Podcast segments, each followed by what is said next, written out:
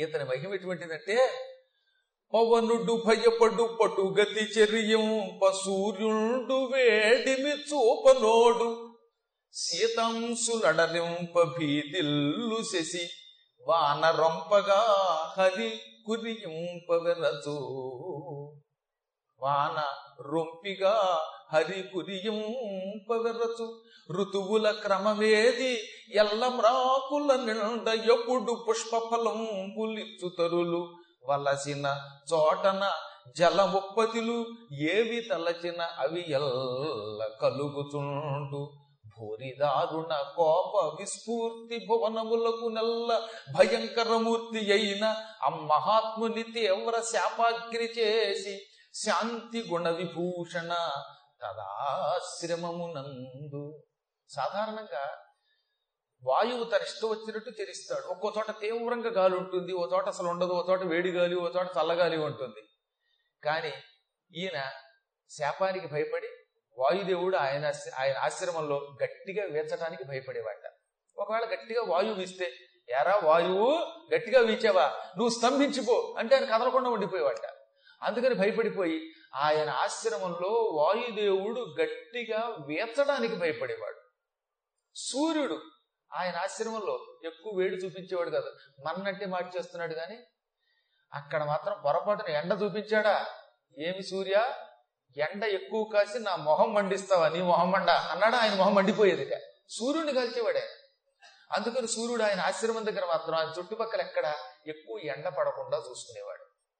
ఇంకా చంద్రుడు ఎక్కువ చల్లదనం ఎక్కువ వెన్నెలా కురిపించడానికి భయపడేవాడు.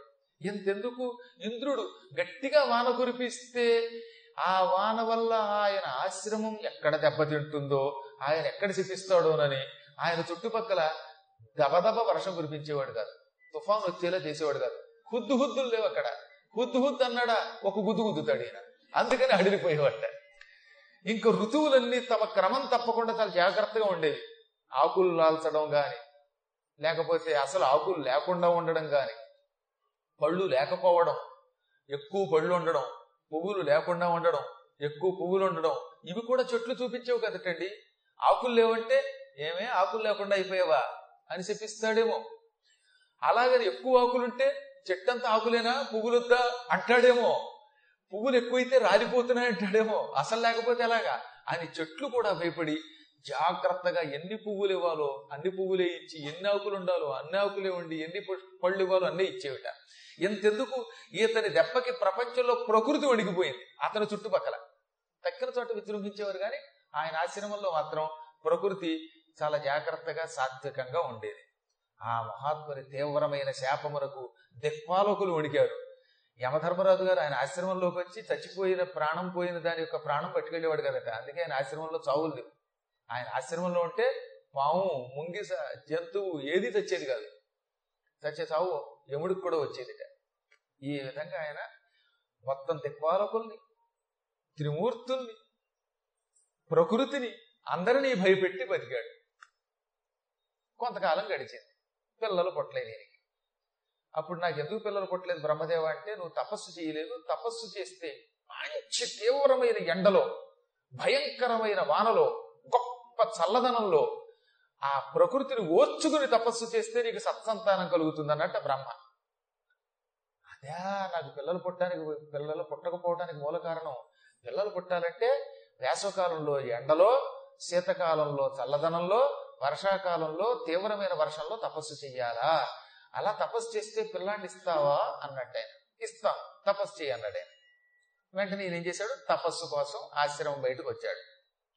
ఇక్కడ జాగ్రత్తగా అనండి ఆతడ పుత్రుడై మగచి ఆత్మజుగోరి తపం పునర్తు సీతా తపవాత పీడితుడనయ్యని బుద్ధిదలంచి నిశ్చలుండై తపమాచరింప పవనార్క శశాంకులు నొప్పనోడినల్ భూతి అపీడ్యమానుడై పోవిడిచల్ తపము తెచ్చయం నేను ఈ రోజు నుంచి మంచి ఎండలో చల్లదనంలో వర్షంలో ప్రకృతిని తట్టుకుని తపస్సు చేస్తాను అని పాప వేసవ కాలంలో ఎండ కాసే చోటుకి వెళ్ళాడు.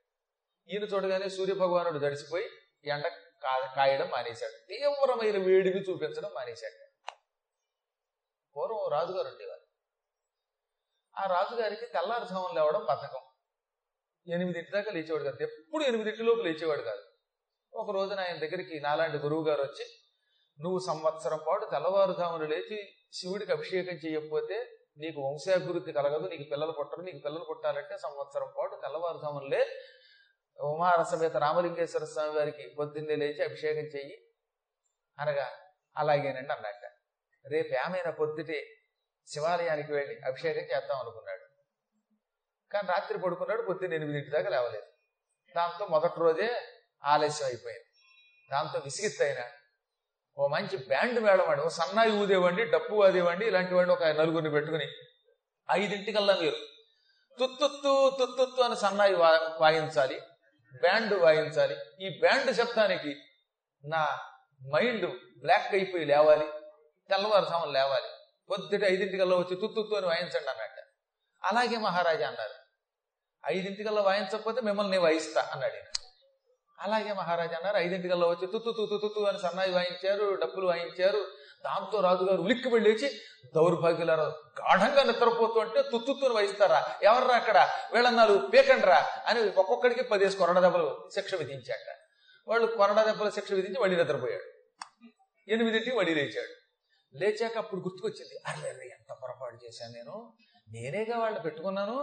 తెల్లవారుజామున లేపడం కోసం వాళ్ళని పెట్టుకుని తీరా వాడు తుత్తుత్తు అని వేయించగానే వెనక ముందు చూడకుండా వాళ్ళని కొరడా దెబ్బలు కొట్టి శిక్షించాను అనుకుని మర్నాడు పిలిచి ఒరేయ్ ఇదే కొట్టించలేరా పొద్దుటే వచ్చి వాయించండి రా వాళ్ళు పొద్దుటే ఐదింటికి వచ్చారు కానీ మళ్ళీ తుత్తు ఉత్తు అని వాయించి బ్యాండ్ వేళం టపా టపా కొడితే ఈ డప్పులు కొడితే సన్నాయి వాయిస్తే నిన్న పది దెబ్బలు కొట్టాడు వీపంతా చురుచురు చురు అంటుంది కొరడా దెబ్బలు మళ్ళీ ఎక్కడ తగులుతాయోనని కిక్కులు మరకుండా ఊరుకున్నారట. దాంతో మళ్ళీ ఎనిమిదింటికి లేచాడు ఆయన. లేచి ఎరా పొద్దుటి ఐదింటికల్లా సన్నాయి వాయించండిరా డప్పు వాయించండిరా అంటే వాయించకుండా ఊరుకుంటారా? ఎవరక్కడ? ఈసారి ఇరవై దెబ్బలు కొట్టండి అన్నట్టు అలా ఉంది ఇప్పుడు ఈ భూతి పరిస్థితి. ఈయన ఎండలో తపస్సు చేద్దాం చలిలో తపస్సు చేద్దాం వర్షంలో తపస్సు చేద్దాం అనుకున్నాడు. దాంతో ఈయన ఎండలోకి రాగానే సూర్యుడు ఎండని ఉపసంహరించాడు. చలికాలం దాకా ఆగితే చలిని అంటే మంచును కురిపించటం చంద్రుడు మానేశాడు. వర్షాకాలంలో వర్షం కురిపించడం ఇంద్రుడు మానేశాడు. చంద్రుడేమో మంచును కురిపించలేదు ఇంద్రుడేమో వర్షం కురిపించలేదు సూర్యుడేమో ఎండ కురిపించలేదు. దాంతో ఇంత తెల్లబోయాడు. ఏ ఎండ కాయరి అంటే ఎండ కాస్తే చేపలు పెడతావు. కాయకపోతే చేప పెడతానన్నట్ట ఇది ఎక్కడ కూడా పోయా బాబు? ఎండ కాస్తే ఎక్కువ ఎండ అయిందంటావు. కాయకపోతే కాయలేదంటావు. చలి ఎక్కువ వస్తే చంద్రుడిని చెప్పిస్తావు అసలు తెలియలేకపోతే లేకపోతే చంద్రుడి చెప్పిస్తావు. వర్షం కురిపించకపోతే అది తప్పంటావు. కురిపిస్తే చెప్పిస్తావు. అందుకే మేము హడిలి పారిపోతున్నాం. నీకు పుణ్యం ఉంటుంది చెప్పించద్దు. మేం మాత్రం ఎండ కాయలేం. ఎందుకంటే ఎండ కాయకపోతే వచ్చే నష్టం కంటే ఎక్కువ ఎండ కాస్తే నీ వల్ల వచ్చే శాపం మాకు నష్టం అని ఈ విధంగా ఇంద్రాదులు ఆయనకి తపస్సుకి సహకరించారు